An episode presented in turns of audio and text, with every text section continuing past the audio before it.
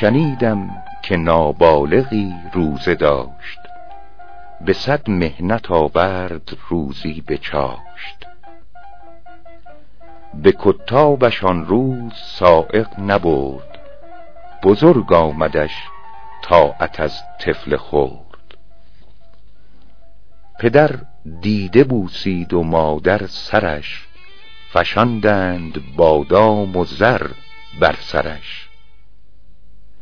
چو بر وی گذر کرد یک نیمه روز فتاد اندرو ز آتش معده سوز.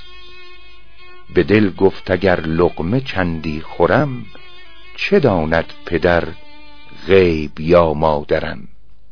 چو روی پسر در پدر بود و قوم نهان خورد و پیدا به سر برد صوم.